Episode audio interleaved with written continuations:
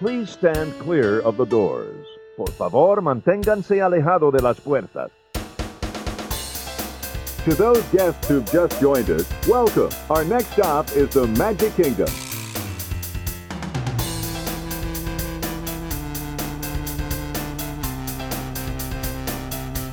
Ladies and gentlemen, we are approaching our station at the entrance to Main Street, USA, gateway to the seven theme lands of the Magic Kingdom.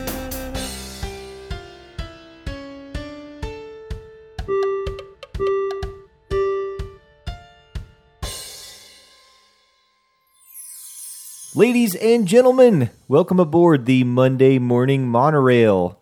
This is Justin. McKenna. Samantha and Garrett. Thank you for the roll call. Um, we are all present today and we're excited. It is Monday, June 18th, and this is episode number nine of the Monday They Monday Morning Monorail podcast. Oh my. So We just went deep into the hills of Tennessee. I was just auditioning for the Country Bear Jamboree. Happy Father's Day for those fathers out there that are listening, and uh, yeah. hope that you had a good one. Hope you were appreciated as you should be by your children. I think that they did a good we job. appreciated you. I think they've done a pretty good job today. Yeah, so we we are recording. It's still Father's Day, Yes. so uh, for us, and we're calling from the past. Yes. This is a recording from the past.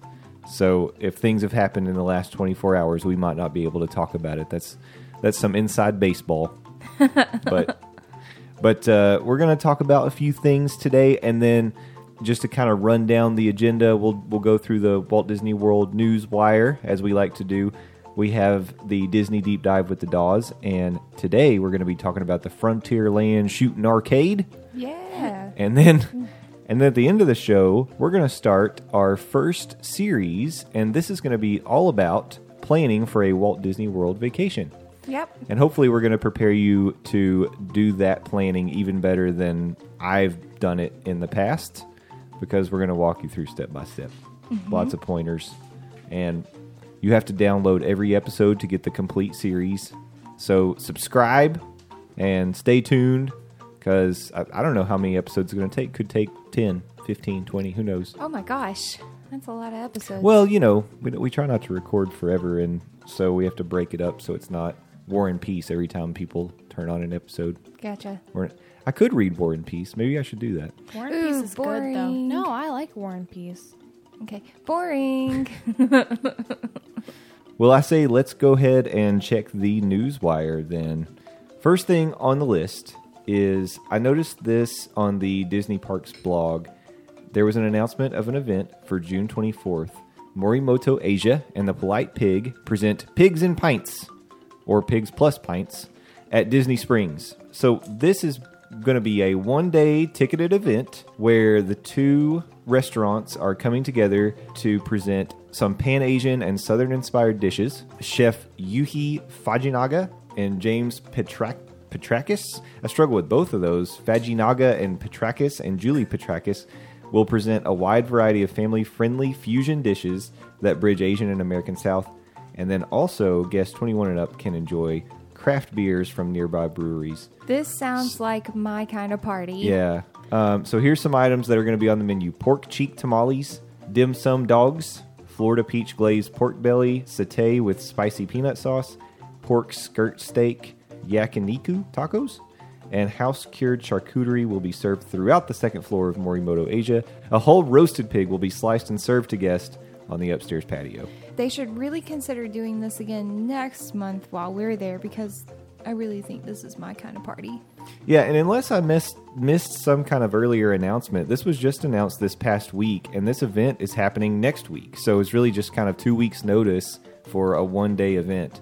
Uh, but if you are someone who's lucky enough to either be an Orlando resident or nearby, or you can make it there in time for this event, uh, it's going to be going on from noon to 3 p.m. on June 24th. Tickets can be purchased in advance for $55 plus tax and gratuity. Children 12 and under are 25. So I'm pretty jealous if you get to do that. That sounds pretty awesome. It sounds amazing, and anything with uh, pork, it just makes everything taste better. Everything's better with pork. While we're talking about food, let's go to a even larger food event, which is the International Food and Wine Festival. Signature dining events opened up the ticketing process, I guess you would say, on June 14th. Now, this is open for everybody to go ahead and make reservations for nine of the Epcot signature dining events. Each festival event offers an exclusive, immersive, and tasty dining experience at the World Showcase restaurant. Uh, Mexican tequila lunch at Las, La Hacienda de San Angel, wine versus beer pairing at Via Napoli, and then Tutto Gusto is going to have an Italian regional food and wine pairing luncheon, a Parisian breakfast at Chefs de France, French family meal tradition at Monsieur Paul, the Parisian afternoon sandwiches, macaroons, and bubbles at Monsieur Paul, Hibachi experience Iron Chef at Teppan Edo, Tokyo pairing at Tokyo Dining Japanese Pavilion, Mediterranean food and wine pairing Spice Road Table at the Morocco Pavilion. So a lot of really cool events that you could be a part of. So get out there because these are popular. They book up fast, and you gotta. Even though we're looking ahead to October, November timeframe, you're gonna want to go out and if you know you're gonna be there, if you're local, snatch up your dates as you can. Does any of that sound good to you guys? Mm-hmm. What Yeah. Do you, what do you think? All of it. They don't Yeah. even remember what I said. No, I don't. Um, I'm trying to think. McKenna's interested in the Mexican tequila lunch. Oh yeah, definitely. I'm interested in the food. the Italy beer versus wine pairing. I'm interested in that one too. I figured the family would not say the hibachi because we eat that all the Yeah, time. we're frequent hibachiers. For something that's supposed to be considered a special occasion, our family likes to go to not our family, our family, but our uh, relatives around like to go to it every single time. Yeah, we frequent the hibachi restaurant for all of our special events. So I mean, it'd be cool for it to happen with an Iron Chef, though. I don't think these are Iron Chef; they're just famous chefs. it Dad said said something Iron about Chef. Iron Chef. I don't know exactly what that means, but it did say the hibachi experience Iron Chef. Oh, So I don't know what they mean by that, but Yeah. we'd have to look up the details. And you can do that if you'd like to look up the details of all these events because maybe you don't remember everything I listed and I said it in kind of a weird way because it's somewhat hard to read the way they listed it. Go to epcotfoodfestival.com and you can get all the details and make your reservations or call 407 939 3378. And Disney Vacation Club members may call member services, which is 1 800 900 9800. Those are just a couple events coming up. I, this next thing is the one that I really kind of wanted to get to. Well, actually, I'm going to switch my order around. I want to talk about this one because I'm really interested to hear what you guys might think about this. So, right now, you can enter to win a chance to stay overnight in Avatar, the land of or Pandora, oh. the land of Avatar. Basically, what it is is it's a sweepstakes where you actually get to win a four-day, three-night Walt Disney World package, which includes airfare and accommodations for both a winner, the winner, and a guest. So it's so if we win, it's just me and mommy going. But um, they you, you also receive two four-day Magic Your Way tickets with a park hopper option, including access to Disney VIP tour guides, two hundred and fifty dollar Disney gift card. But the main prize is that if you win, you get to spend a night in a tent on the glowing grounds, waking up to a sunrise over Pandora's floating mountains in the valley of Mo'ara. So, would they be watching you so you don't get out of your tent and wander around the park at night? I don't know. It's here's some more details. It says the winner will have exclusive after-hours access inside Pandora when the park is closed to the public. The winner will also receive a private ride on the Na'vi River journey and Avatar Flight of Passage after the park closes. And they're they're calling it a glamping sweepstakes hmm. because it's going to be you know, it's not just a vinyl tent they're throwing up with some sleeping bags in there. It's going to be a little fancier than that. Hair dryer and straightener will be usable. So I don't know. I mean, I just think it's an interesting contest and it's an interesting prize. And I was wondering that too. After hours, the park closes. I guess it's you know time to start winding down. Are they going to be watching you to make sure you're not wandering around the Animal Kingdom Park? I would park? want to wander around. I want to check everything out at night. It seems like the way they're saying that you can explore Pandora after hours. Can I explore outside of Pandora? I don't know. Maybe they're going to have it somehow like gated in. The armed guards on the bridges outside, so you can't exit Pandora. You have your own secret service. Yeah. Person's trying to see the giraffes. Yeah, I mean they wouldn't want you like you know Getting climbing over ride. fences or yeah climbing onto the rides or anything like that. So they they'd have to, and you know they've got cameras around the park. So But like jumping into an ex- animal exhibit. yeah, something like that. Can't do that. Serious liability there. yeah. I, I bet they would have in your tent though really cool goodies and treats and stuff. Yeah. I want to win. I want to win. Does that sound like that's something that would be fun? Do you think, Garrett? Would you Mm-hmm. be interested in glamping in Pandora? It sounds fun. It would be fun if it was only me though, not like me and a guest. It's just me. Well, I guess you hanging could out. make that choice if you Yeah. won. You could just be like, nope, it's just going to be me. Where can I sign up for the sweepstakes? And am I allowed to sign up? Uh, I think you probably have to be 18, Mm. but this is part of the new Walt Disney World D Camp contest. So I would just recommend that you just Google this because I don't have a link for it. It was all over Twitter. If you followed us on Twitter, I shared the link for it. So be make sure this is one of the arguments I have for you to follow our Morning Monorail Twitter account at Yep. Morning Monorail because I'll tweet out things like this. But there were, it was all over the place. So if you just Google Pandora Walt Disney World sweepstakes, I'm sure you'll be able to find it. Camping, glamping. Make sure you put in glamping. Glamping. Glamping's funny. It is a funny word. I think glamping's just about the only kind of camping I'd be able to get you guys to do anyway. I mean, I would go camping. I would go camping in Walt Disney World. I wouldn't go camping. Only cabins. See, See, I'm not as bad as the children. I hope they give you lots of bug spray too, being out there overnight. I mean, I just got bitten, What? and we're in a house. Okay, what if you're stuck there and then a hurricane, Well, if there was a weather a situation, weather, I'm sure a that, weather thing happens, and like I said, I don't think people are going to be far away from you. But I want them to be far away so I can go exploring, jump on roller coasters. Yep, and not do going to what be I'm able to not do that supposed to. because the roller coasters wouldn't be running; you'd just be sitting in a train car. well, you can walk along the roller oh, coaster. oh yeah, that's gonna they're gonna let that happen. Yeah, come on, McKenna. people do it on videos all the time. yeah, they're trespassing, Yeah, come on. breaking rules. McKenna is obviously not going to win, nor would she be invited if she did. Yeah, you've now put yourself on record as someone that. Well, I gonna- wouldn't do it, but I would want to do it. yeah, exactly. How about you get a job at Disney and then you get to walk around at night? Not on the, still not on the roller coaster Not on tracks. the- walk on the. I want to It walk on the roller coasters. what if she's like one of the engineers? then she could. There's a lot more that's going to go into. So, all right, go to college for No. engineering. yeah, and I then don't wanna go to and college then for you engineering. eventually are going to be able to walk on roller coaster tracks. Maybe. There you go. Yeah. All right. I don't think that's worth it. Yes, it seems like a lot to yeah to bite off just to walk on a roller coaster track. Last thing I want to talk about here, and I, and I really do want to get everybody's opinions on this because I think it's pretty interesting and the different perspectives that we have from our different generations. So Disney on the Disney Parks blog gave us a sneak peek this week at the Disney Play Disney Parks app, which is coming to Disneyland and Walt Disney World resorts.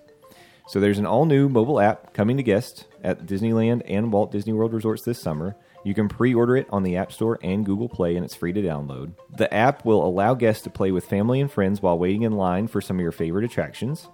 It says there's something for everyone to enjoy from activities that interact with select attraction cues to games that bring favorite Disney stories to life in immersive new ways. Guests can also earn and share digital collectibles when they receive themed achievements earned for experience both in the app and across the parks. And with the Disney Trivia feature, family and friends can band together to see if they have what it takes to become Disney Trivia Masters as they discover fun facts about their favorite theme parks. The big debate here is that there are a lot of people who get very upset when you make any kind of suggestion about like using your phone to distract you while you're walking around Walt Disney World theme parks because they feel like it there's so much to see, so much to appreciate, so much to take in. Why would you be why would you want to look down at your phone when you're in a place like that? You know, you should be connecting with your family, you should be enjoying your environment, taking it all in and being in the moment. I am on the side of I don't really think this is such a bad thing because I, while I don't think that people should just be walking around the parks looking down at their phones the whole time, if you're standing in line, you you know you guys know how I am. I, like us to talk and communicate. I don't want us looking at our phones all the time. But if we're in an like an hour long wait, yeah, if you want to play, pull out your phone and play with the Play Disney Parks app for like 20, 30 minutes to pass some time, I don't have any problem with that. Well, and you're still connecting with your family. It says you can um, play games with your family and stuff. Yeah, the trivia game. you can- Yeah. Yep. I mean, those lines can take a really long time sometimes. Mm-hmm. Um, especially the character meet and greets. Those, like a lot of them, um, if it's someone really popular, take forever. And it's hot outside and you're tired. So anything to distract the kids from being hot and grumpy at the moment. Because standing in a line is nothing. There's nothing to do, you know? They're doing better about making the queues more interesting, more interactive, more things to look at. And, and Disney queues i- in general start to tell you the story of the ride, so there's a lot to see anyway. But Yeah. I don't know. What do you think, Garrett? Are you pro Play Disney Park app or against? Uh, I don't know. I kind of in the middle. Do you think you'll download it when we go down there in Probably. July? Might not use it, but I'll download it. What about you? Well, I think it's cool. I I like to download apps like that if they're offered for like museums and stuff because it just has extra stuff that you wouldn't get along the way and I think it's really cool to start integrating something that people have all the time on them into things like that. So, yeah, I don't know, I'm pro. Yeah, I think I guess you can look at it a couple of ways. If people are going to be staring at their phones, playing games the whole time anyway, what difference does it make? The other thing is, like you said, this one is built to enhance your experience in the parks. And and there are a lot of people who tour Walt Disney World solo, you know, or or maybe they're people who who've been a million times, and and this is just like kind of another layer of a way that they can enjoy the parks in a new way. Yeah. So I don't know. I think there's a lot of positives to it, but I I could still see the argument of well, you know, you're at Disney, put your phone away, enjoy what you're doing, and be in the moment. And Yeah, but you can't like 100% of the time always be in the moment at Disney cuz it is tiring and stuff. So having something to help kind of distract all of that, it wouldn't be a bad thing. It kind of would help to decompress a little too. yeah, So, I don't know. I mean, I think it could turn into something really fun, especially if they're you're doing like trivia and everyone's like, "Oh, it's this one," you know. Mm-hmm. It might be a lot of fun. they're gonna make more money on those uh, trade-in recharging packs that you can buy in the parks now. Yeah, we'll Yeah. go ahead and buy our own and bring them. I mean, people are people already burn through a lot when you have to use the My Disney Experience app for a lot of the stuff you're doing in the parks anyway. People are burning up their cell phone batteries, and they buy you know, so they're buying in those or they're buying those uh, rechargeable power packs that you can trade in anytime they're out. There's a bunch of those kiosks throughout the park. Yeah, I think I think sales are going to go up even more for those things. It's after this smart to, for them to sell a bunch of them. yeah.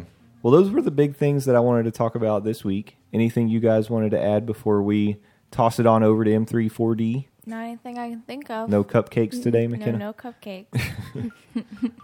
Oh, so speaking of cupcakes, I did want to give a shout out to TTA Travelers at TTA Travelers on Twitter.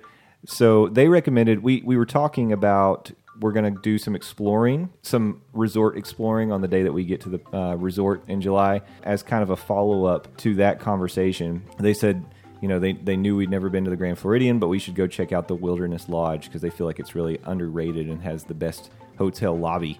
I was like, yeah, I've heard, I've heard a little bit about that, and maybe we can get over there. But the big selling point was the campfire cupcake. We looked into that, and if that's not something that you've ever experienced or know much about, this campfire cupcake, yeah, It's really cute. It, it's it's cool looking. It's got you know, it's a chocolate cupcake, and on the top they've got a little fire made out of icing, surrounded by these little candy rocks, and then they've got a little marshmallow on a stick that looks like it's roasting over the over the campfire. that looks adorable. It I looks- bet it's tasty too. Oh yeah, it looks really good, and you can get it at the at Roaring Fork at Disney's Wilderness Lodge. Um, that and the frosé is a reason to go over to the Wilderness Lodge, right? Yeah, I'm really digging the frosé. I Yeah. really want to try that. I can't remember. Did we talk about that last time? Did we bring up the frosé, or was that something we discovered this week? I don't know. I think that was a this week discovery. So the frosé is rosé wine and vodka, Tito's vodka. So Mm-hmm. it sounds pretty good. Yep. A little high in alcohol content, so you have to be careful with that. Mixing wine and liquor, probably not the best idea. More than two is probably not a good idea. Yeah, I think it's one of the things you can get from the little pool bar at the Wilderness Lodge. So if you were hanging out by the pool, that'd be a nice, refreshing drink to have. So Exactly. Well, on that note, I think we'll wrap up the news wire and we're going to send things over to Landon and me at M34D. So stay with us.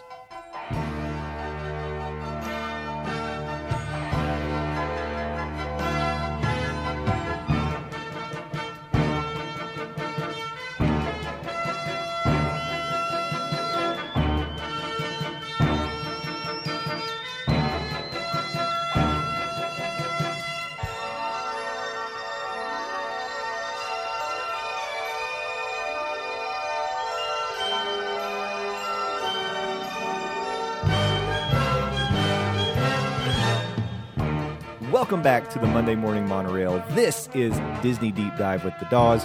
Joining me today is our good friend at L A N D O Z on Twitter. It is Landon the Doz Doan. Welcome in, Landon. Yeehaw! Well, let me tell you something, partner. I'm over here coming out of Tombstone, Arizona, shooting me some targets. She dog. Well, you know, that seems appropriate because today on M34D, we're going to be talking about an attraction that takes you right back to Tombstone, Arizona. And that, my friends, is the Frontierland Shooting Arcade. Pew, That's pew, some highfalutin living. Let me tell you something. 35 shots for one. okay, I can't keep doing that. I'm sorry. I like it though. It's it's it's very Carnival Barker esque, and it feels appropriate for this attraction because this is the first one that we've talked about that really is something that's that's a little more. I mean, we've talked about a few things that have been unique in the Walt Disney World Magic Kingdom, but this one, I don't think I can't think of another example of a game where you get to walk up, you pay some additional fee, and then you know you've got an objective like this. Like I, I, I'm sitting here trying to think really quick.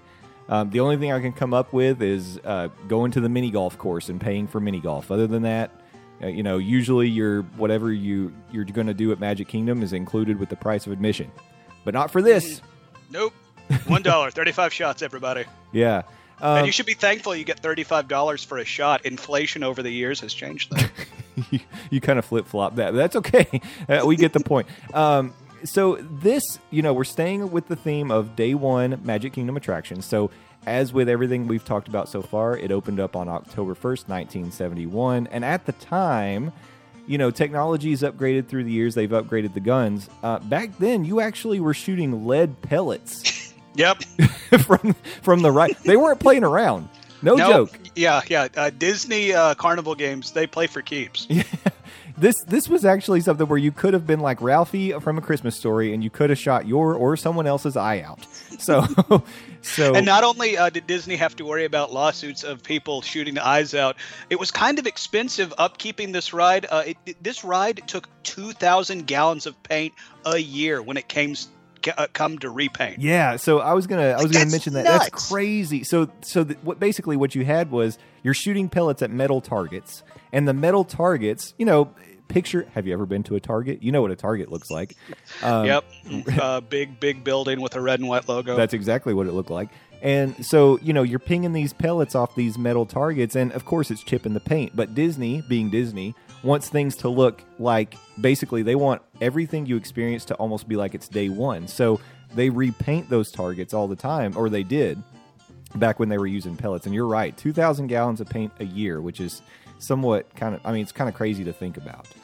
Um, but you know, as we've mentioned with some of the other day one attractions, it's not unique to the Magic Kingdom. Similar attractions exist in Disneyland as the Frontierland Shooting Exposition, in the Disneyland Park Paris as the Rustler Roundup Shooting Gallery, and in Tokyo Disneyland as the Westernland Shooting Gallery. So Come on, Tokyo Disneyland, you can do better than that. That's a that's a lazy name. they all are somewhat lazy, really. They they're very on I mean, the yeah, nose. they really are. Come on, step it up, California and Paris. Yeah. So so let's take a step back and let's introduce it a little bit better. So what is exactly the Frontierland Shooting Arcade? Well, basically, it's an attraction where, as Landon mentioned, you walk up, you pay a dollar. They've got Hey, guns. money. Yeah, real money, cash money. Put it on the table. Um, they've Do you got Disney dollars work? I Also, don't are think Disney so. dollars still around? no, they don't. They don't. uh, They definitely don't take Disney dollars anymore. It's a, it's one of those things that's like Prussian francs. They've they're no longer applicable. Um, Ah, so it has the same uh, value as a song. exactly. Well, I don't know. In Disney, a song might get you far. It might. It might. Yep. Uh, But you walk up, you put your money down, you get a, you get a rifle that's going to look like a, a rifle from the old west, and you are shooting into a scene with 97 individual targets. And the scene that you're shooting at is set up to look like Tombstone, Arizona, in, over Boot Hill in 1850.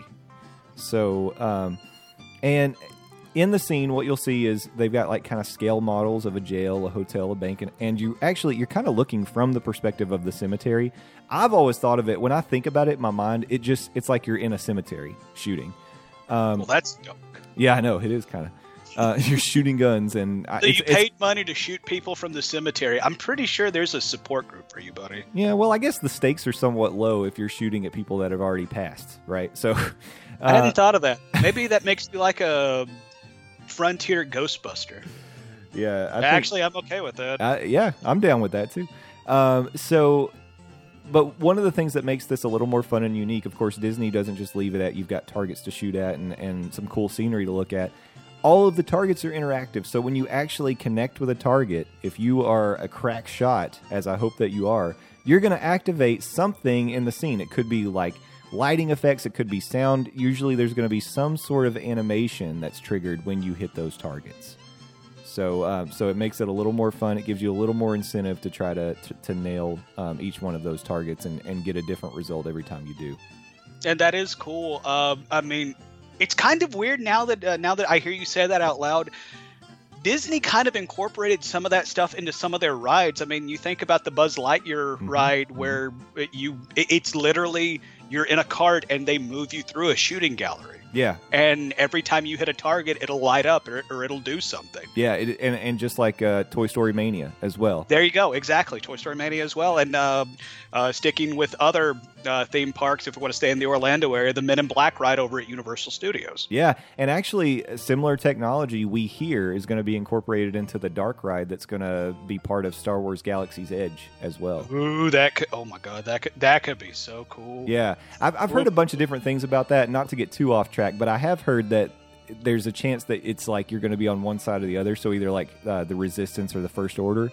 Um, I think that could be super cool, but we'll see how they execute it. But there will be some sort of a shooting game, in, in And then I'm going to be uh, in the middle. I'm going to be wearing my brown coat. So bring it on, nerds. well, the brown coat would fit very nicely into Tombstone, Arizona. So, uh, one of the things you mentioned is we did start out with pellet guns in, in this attraction, and so, so what could possibly go wrong? you know, well, there was some risk involved, but also a lot more maintenance. Um, basically, I, I read that at night there there would spend a lot of time on not only the maintenance of of painting the targets, but also making sure that they that the guns were working and you know the pellets were being returned to where they need to be. I hadn't even thought of the upkeep of the guns themselves. I mean, I made reference to the thousands of gallons of paint they had to use to, you know, uh, ma- manage the upkeep, but I had I hadn't even thought of the upkeep of the guns themselves. Yeah, this was huh when you when you lay it out like this this seems like a very costly endeavor for disney even in a park where you know they have to do nightly and daily upkeep on you know roller coasters and stuff like that exactly. But you're right, and it inspired them to upgrade the technology. So now, if you go visit the Frontier, Frontierland Shooting Arcade today, you will still have rifles that look very similar to the ones that you would have experienced on opening day. But these rifles are much more high tech. They're actually infrared light rifles now. So Hmm, all right. yeah, so that pretty much eliminates the the need to repaint targets. You won't need to do that, and these guns hold up a lot better. I don't know if you all have ever used like the guns back from the old NES where you were With the light gun the light gun using similar technology. Those things last forever. I mean, it's not like Mhm, they do and, and and when i think frontierland i think infrared targets so. yeah, it's kind of a it's a, it's a futuristic frontier land. Um, ah so it is firefly yeah, exactly. If it, your like I said, your brown coat would fit in very well there. shiny Yeah. Um, so one of the things that you'll notice today is is it's kind of up on a platform. If you were to walk up to the Frontierland Shooting Arcade, um, you're you know you've got kind of a covered area where there's a long counter where all the guns are laid out. You'll also see they've got kind of a penny press area that's set up over there. I don't know. You know, there's some people out there who love to co- collect those pressed pennies with the various um, you know Mickey characters em- embossed onto the pennies. Um, so that's something that you could do there as well. But um, what basically, as I mentioned, so now the the targets work the same way. They're infrared guns, but when you, sh- you when you shoot the target, it lights up, makes a sound. Um, I think people are attracted to this for a couple of reasons. I think that the you know the kind of the motion of the things that are moving in there, the lights, the sounds, it's going to pull people to it, draw them to it. People like to have something interactive and be able to actually affect the things. I think, which is exactly what we mentioned about things like Buzz Lightyear Space Ranger Spin and Toy Story Mania. You like to feel like you're a part of it and you're interacting with the attraction. And and let's face it, most Disney attractions to date, you you- you're a passive observer. You know, you're you're riding along, going through the environment, but you're really just watching. Um, this is something where you can actually get involved and you actually can, um, you know, affect what you're seeing. So I think that's attractive. But the other thing is, you know, people like video games and they like scoring points and getting achievements. I've mentioned I'm that way as well. So it works, and you know, so so the attraction still stands to this day. So, I mean, you talk about it works, and I mean, to me, it's like once I'm in the park, I don't want to spend another dollar to get in an attraction because I feel like that's cheating. But at the same time, clearly I'm uh, clearly I'm in the minority on this because it's continued since it, uh, day one, and it continues to be successful. So I mean, I I do think that there is a place for an attraction like this. For me, not so much, but I mean, like clearly I'm not the target. Or, uh, I'm apparently not the target market for this, and and there is an audience for this. So. Like I, I'm not gonna come and rain on anybody's Main Street parade on this. So uh, if you wanna, if you wanna go do the uh, shooting galleries at Disney, go for it. But to me, it's like I, don't know. It kind of feels like I, I know I've talked about this previously on on other podcasts. It's like when I'm when I'm in the park, I only have so much time, and I want to be either on a roller coaster or standing in line for a roller, roller coaster. And this just to me, like it's a carnival ride. No, it's not even a ride. It's a carnival attraction. hmm I'm actually kind of surprised they don't have somebody out barking for it. You know, to be honest, because Seriously, they like should. something- I mean, like just fully embrace the carnival aspect of it. Yeah. Um, but it, you know, it does fit very well into the Frontierland section. If you remember, I mean, It I, does. Yes, yes, it does. I can't I can't speak from experience, but I have watched movies like Back to the Future, and I know when Marty was walking around in the Old West, they actually had a shooting gallery he participated in there. So I have to imagine that that was based on actual events, and that they used to do this sort of thing with real guns. So Yep, confirmed right here on the deep dive Disney deep dive with the Doz, the modern day Disney man landed down. We can confirm Back to the Future 3 based on true events. That's right. So, Mhm. Landon, I know you mentioned before we started recording, this isn't something that you've ever done. Do, do you think that when you go back, like if you, if you had some time, say you were waiting on a, a fast pass to, to get on the Splash Mountain, you think you'd stop over, spend a dollar, and see if you could knock out a few of these targets? Is it my dollar or somebody else's dollar? It's your dollar. Then no, no, I'm not. Because like I, I love Disney, and I know I've said the most valuable piece of currency you have once you're inside the park is uh, time. Don't don't think that I'm downplaying the actual monetary value of money when it comes to that, because Disney itself is not cheap. So I'm gonna I'm gonna be hoarding my dollars. You, you've already you've already given them all the dollars you intend to give them for attractions in the park, I guess. Yeah, yeah. For attractions, absolutely. For fun drinks, I'm I'm open to negotiation. Like like if y'all have some of them boozy Infinity Gauntlets, I'm all for that. Yeah, you know, I- Holler at your boy. We need to look into that because I don't think that's something you can get in the Walt Disney World Resort. I think it's only on in California, but I could be wrong about that. Well, you know what? They they need to look to their you know California brethren and realize a good idea when they're looking at it. Because dang it, I want to look in the spend upwards of thirty five dollars for a boozy Infinity Gauntlet because you know it's going to cost that much. Oh yeah, easy. Like Easy. this is not going to be cheap. Like I'm gonna have to I'm gonna have to get a third part time job and a mortgage to afford it. Yeah, this is this isn't a churro buttercup. This is yeah. So, uh, but anyway, um, yeah, I don't I don't know that there's much more to say about the Frontierland Shooting Arcade. I would just say for myself, I think it's something that I hope it I hope they keep things like this in the park, not just because it was a day one attraction, but because it's unique. And I, I like the fact that Disney offers different kinds of experiences. Is it unique though? Because it's like I feel like I've like I I I admit it. I've never been to this, but I've been to one very similar at Dollywood in East Tennessee, and I'm willing to bet it's not that different. Well, yeah, that's a good point. What I mean to say is inside the Disney resort. Okay, it's I a follow unique- you. I fo- uh, 'cause okay. I don't. right. Yeah, I don't want everything that I encounter in, in the Magic Kingdom to, be a dark ride or a roller coaster. I want. I, I like the variety. I like the option to do Okay, a couple I different you. things. All Yeah, and and I do feel like there's good reason for that. Not just because you yourself have to appreciate all the different attractions, but because different people enjoy the park in different ways. And so, for some people, it, it might be a fun thing that they do every time. And so, I I'm more in line with you in that you know it's not something I've done in a very very long time. Uh, but at the same time, if my kids said, "Hey, can we go over here and shoot some of these targets?" Yeah, I'd be fine with that, no problem. So But also on the flip side, like, are you really going to be that big of a bad guy? Like, if your kids ask you to do something Oh. at Disney, no. you ask them, you ask them. Absolutely, I'll say no. No, get back in line for that Tower of Terror. I'm paying for the big dollar attractions, not for That is to- true. You did reduce every member of your family to to tears, tears. last time y'all I went. did. Again, if you want, pointers Oh my pointers, God, you are a Disney villain. if you want if you want pointers on how not to do Disney with a family, just uh, yeah, hit, hit me up. that that email is Monday morning monorail at gmail.com and I will tell you all about how to do it. Um, Dear Lord, and forward it to Child Protective Services. y'all. Who makes people cry at Disney other than drunk people? Which, I mean, thank God we have the Dapper Dans for. That's right. So that's a nice teaser. So I think uh, we'll wrap this one up for today. Next week, we're going to be talking a little bit about another unique kind of attraction and day one attraction in the in the parks. Landon may have already mentioned it, but I'm just going to leave it out there as who knows? It could be that. It could be something else. So You know what we call that in the business? I think it's called a teaser. Oh, yeah. All right. So for now, if you guys want to hear more from Landon, you know where to do it. You can go to his website. That's buttmunchchips.com. There you can find all of the content that our dear friend Landaws puts out onto the interwebs. He's got a couple podcasts that you might be interested in Nearfall Radio and Got Talk, which is a podcast all about Game of Thrones, the HBO award winning series that's on hiatus. And who knows when it'll come back. But when it does, you'll get more episodes of that. Until then, you can follow him on Twitter. That's at Landaws. Landon, thank you for joining me again. Well, shoe fire, partner. It was my pleasure. She dog.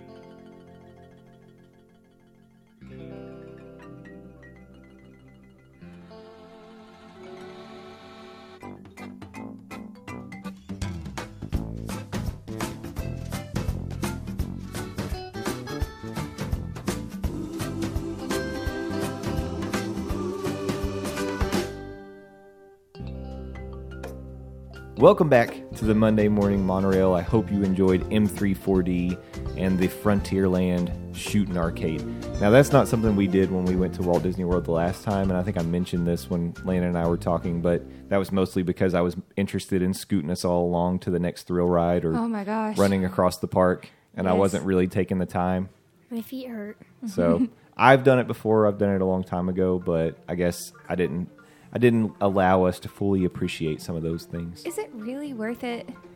I mean, it's a, just a dollar for 35 shots. It's a fun little thing to do. Yeah, but you know, you can kind of do those at um those uh, carnivals that come to town. Yes, see, Lena was saying that too. I still think that experiencing something like that in Walt Disney World is it's just nice to have variety in the park. You don't want every single experience to be exactly the same, and everybody likes spending their time doing a little a little different kind of thing. So I think I it's feel fine. like when we did see it, we didn't really see anyone playing. Oh, I don't remember. I wonder how often it's visited. Well, it's popular enough that they keep it open. So. Good.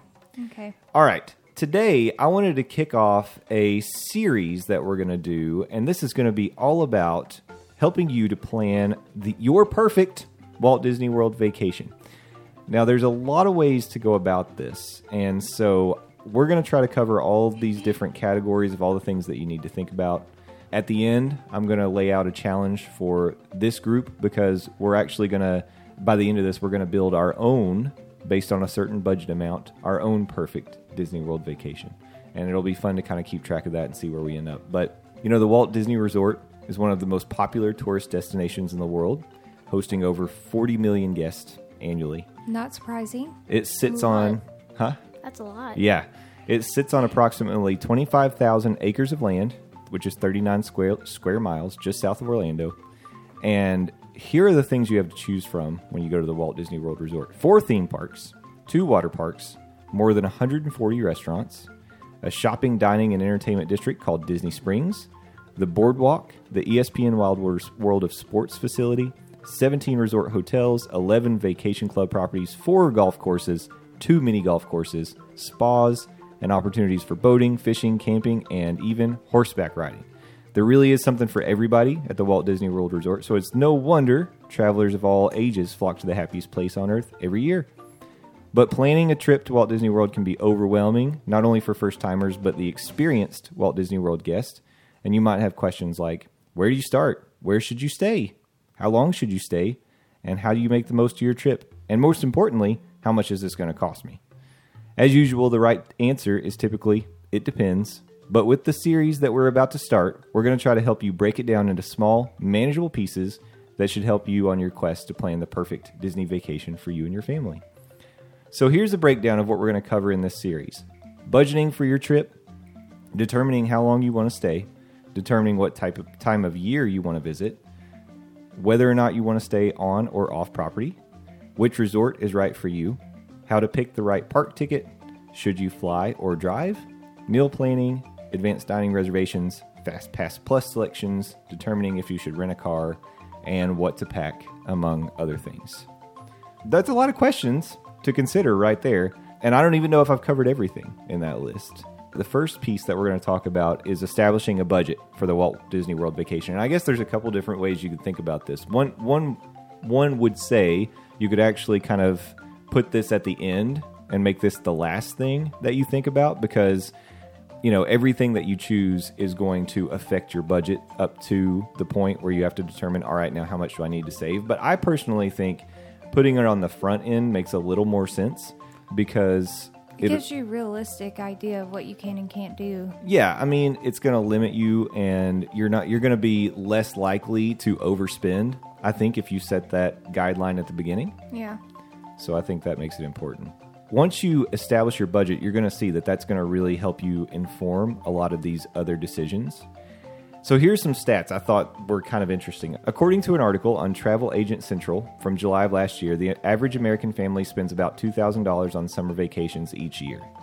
So if you compare that to the median household income in the United States, which was reported as $59,059 last year, a vacation makes up about 3% of that income. According to Credit Donkey, which is an interesting website, but they seem to have a lot of stats and facts and figures, the average vacation cost about $1,145 per person or $4,580 for a family of four. That amounts to about 8% of the median household income. A Time.com article from May of last year put together a sample Walt Disney World vacation, assuming a four night stay in the late summer at a value resort and purchasing the basic dining plan and a four day park hopper for each guest. The family of four would be looking at a total cost of around $4,885. This is just a little bit above that number that Credit Donkey quoted at 4,580. So, what does this mean? It means Walt Disney World vacations are probably going to cost you a little bit more than your annual trip to somewhere like Hilton Head. Yeah.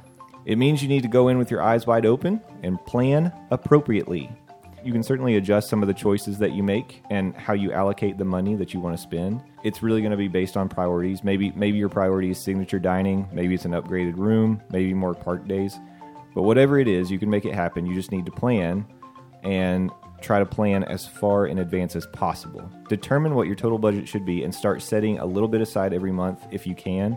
It's much easier to like put a little money into a savings account every month rather than have that hit all at once when the vacation comes It'll eventually build up. and it'll eventually build up. That's right. And if you prefer, you can buy Disney gift cards as a method of saving as opposed to putting that money in a savings account where you might be tip tempted to dip into it. But would Disney gift cards work at a hotel? They do. Oh, okay. Yep. You can use Disney, Disney gift cards for just about everything on property. What Okay. can't you use them for? Um, I would have to research that, but I know you can use them at restaurants, hotels, shopping. That covers just about everything you would need. Yeah. I'd probably use it at shopping. At Wow. shopping. Like transportation, maybe? Well, I don't kn- see that's a good one. So, w- if you're staying on property, you- of course, you've got access to a lot of free tra- transportation. It probably wouldn't go to the minivans, but everything else it would. I mean, because you wouldn't need to pay for the rest of the transportation. Right. Yeah. And that's another factor. I mean, you know, making the choice to stay on property might cost you a little bit more, but you do get a lot of perks. Yeah. And you know, for us, I think we prefer to kind of stay inside the Disney bubble. I don't know. I'm, mm-hmm. I'm looking around to make sure that I'm speaking appropriately for the family. Yeah. Even though you might be able to save a few dollars staying off property, but you might have to rent a car and you have to do some other planning if you do that sort of thing. Here are the things that I think you ought to really prioritize when you're setting your budget travel cost. And what I mean by that is whether to fly or drive, hotel accommodations, park admission, dining, and souvenirs. If you prioritize those five things, put them in the order that's most important to you, that'll help you make those decisions about how you're going to allocate the money. Of course, one of the biggest cost saving strategies is to drive rather than fly, but not everybody really lives in driving distance. Right. And it only really makes sense if you don't live like half a country away. But it can be a big time saver. But you have to balance that against time spent because, uh, I mean, you have to balance the dollar saved against time spent because really, we've talked about it. We say it all the time in the segment, you know, M3 4D that we do with Landon, where when you're on Disney property, one of your most valuable currencies is time. So if it if it you know takes you ten hours to drive to Disney, ten hours to drive back, that's a whole day of vacation. Yeah. Yeah, that's So- true. But, but the savings for a family of four really does Yeah. outweigh that. Well, exactly. So I think that's where you have to kind of do that math in your head and say, well, it's going to cost the difference is this, and that money is money we could put put towards something like a fancy dinner, or something like that. Yeah. You also have to think about priorities in terms of hotels. Are you a person who's really going to spend all your time in the theme parks? Because if that's the case, maybe you just need a place to lay your head and you're not that interested in anything too fancy or, or all the amenities that a place can offer. But maybe you do want a place that has access to a spa, or maybe you want to be on the monorail loop or something like that. If you stay on Disney property, of course, they have three hotel tiers to choose from value, moderate, and deluxe. You can always camp at the Fort Wilderness Resort. Yeah, I've actually Um, talked to people who've done that. Yeah. And uh, took a tent and camped, and they said that they have the biggest mosquitoes in Florida of all time, and they got eaten alive. Yeah. Like it, it was miserable for them. Okay, and so you hot. need to allocate some of your budget to Just- citronella. Yeah, just make sure you understand it's really hot Um, and bugs are crazy there. Yeah. So, and then, like I said, though, you can save a lot of money if you want to stay off property. You can do vacation rental homes. You can you can actually also rent um, DVC points if you want to stay in one of the DVC rooms, and sometimes that'll end up getting you into like a deluxe resort for cheaper than if you just paid for a regular room. Yeah. So so that's another option as well. You know, and the and the difference is, you know, if let's say let's say like we're doing, we're going down in July, we're staying at Pop Century, which is a value resort, and we got a rate of about 135 a night. Well, if you were to stay at a deluxe resort and we looked at it, you know, those prices can be can they can start for like a basic room like $400 a night. You really are saving a lot of money, but you have to think about what's important to you at a hotel Right. the other thing you have to really think about is how long you want to stay and what you want to accomplish while you're there. So, a lot of things to consider. Like, do you want to go to all four parks? Are you interested in going to one of the water parks or both? Or maybe playing golf, maybe doing some fishing or horseback riding, like I mentioned. All of these things you have to consider when you're when you're thinking about what you want to accomplish for your trip and how long you want to stay and, and that's going to inform you know how much you're comfortable with spending. But but i think like i said i think step one is really to set the budget and make sure that you stay within that budget. You know just say this is how much i'm comfortable with spending. This is how much you know i can afford to spend on my vacation. I'm not going to go above this and i think you'd be very surprised if you start there and work your way backwards Yeah. um, how much you can actually do. It's just you do have to be willing to make some compromises along Yeah. the way. Ramen noodles for two months before you go. Yeah. I'm fine with that. Oh, goodness. I don't like ramen. so on future episodes, we're going to go in depth on everything we mentioned, um, kind of at the beginning here where to stay, how long to stay, what kind of tickets to buy, where to eat, all of that.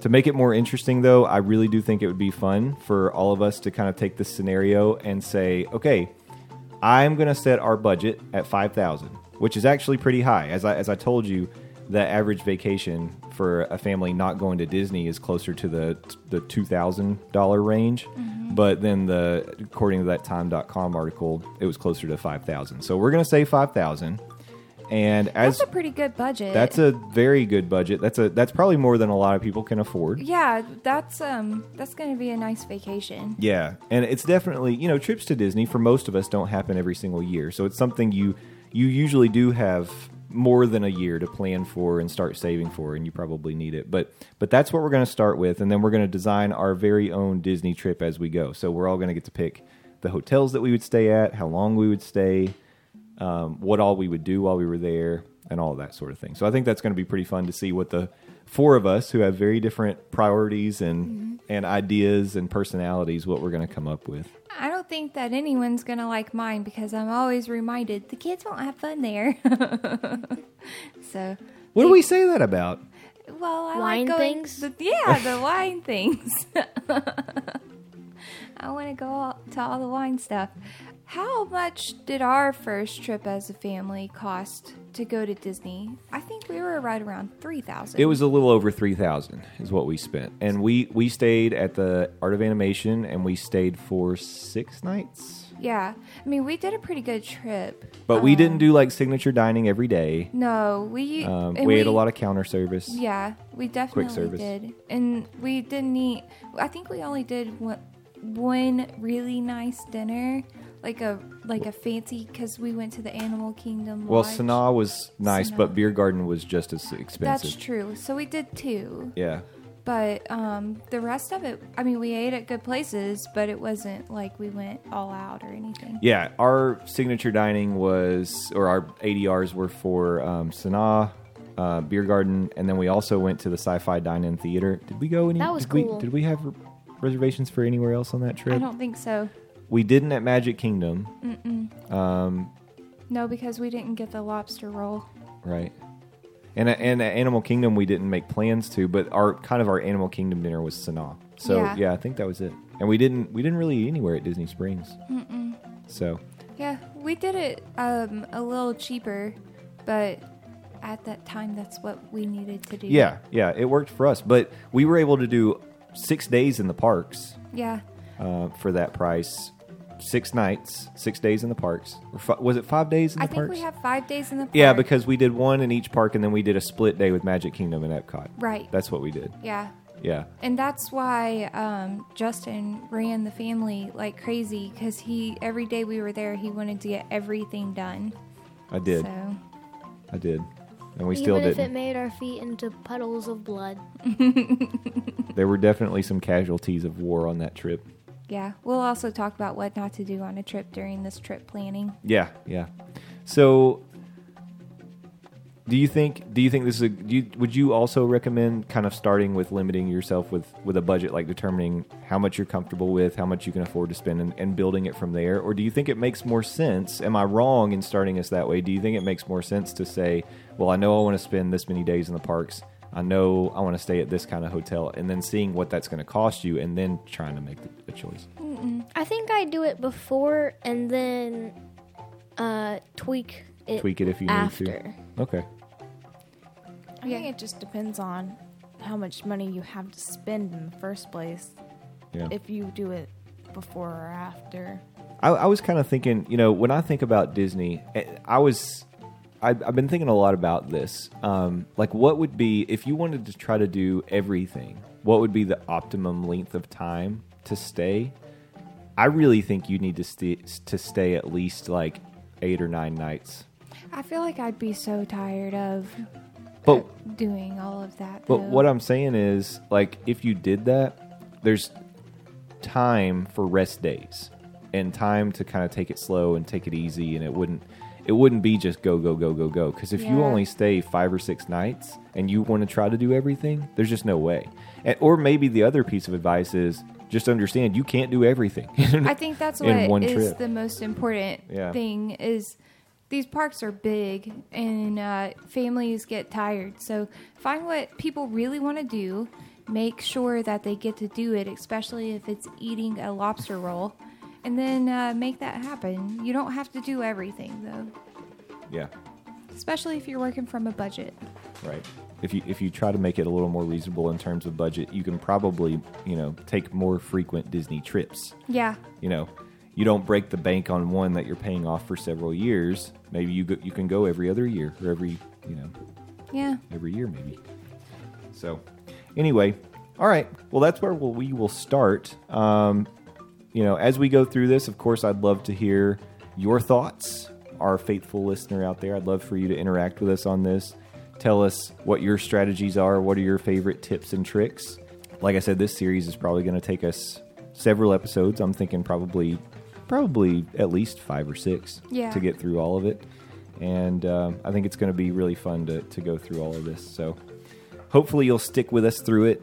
I just want to say thank you all again for always interacting with us. We have such fun keeping the conversation going throughout the week on Twitter. So I, I hope that we get to continue to do that. If you have any questions, any suggestions for future shows, any feedback for us, please share it and we'll give you a shout out here just as we did for the TTA Travelers. Well, I think that'll wrap it up for today. Thank you all so much for joining us. We look forward to speaking to you again on next week's show. Bye. Goodbye. Peace out. Ladies and gentlemen, thank you for riding with us today. We hope you enjoyed the journey and we look forward to seeing you again next week. Until then, we want to hear from you. Send us questions, comments, and suggestions on Twitter at Morning Monorail. Our email address is mondaymorningmonorail at gmail.com. You can also call our voicemail at 407 917 2144. As we approach the station, gather your belongings and please watch your step as you exit. See y'all.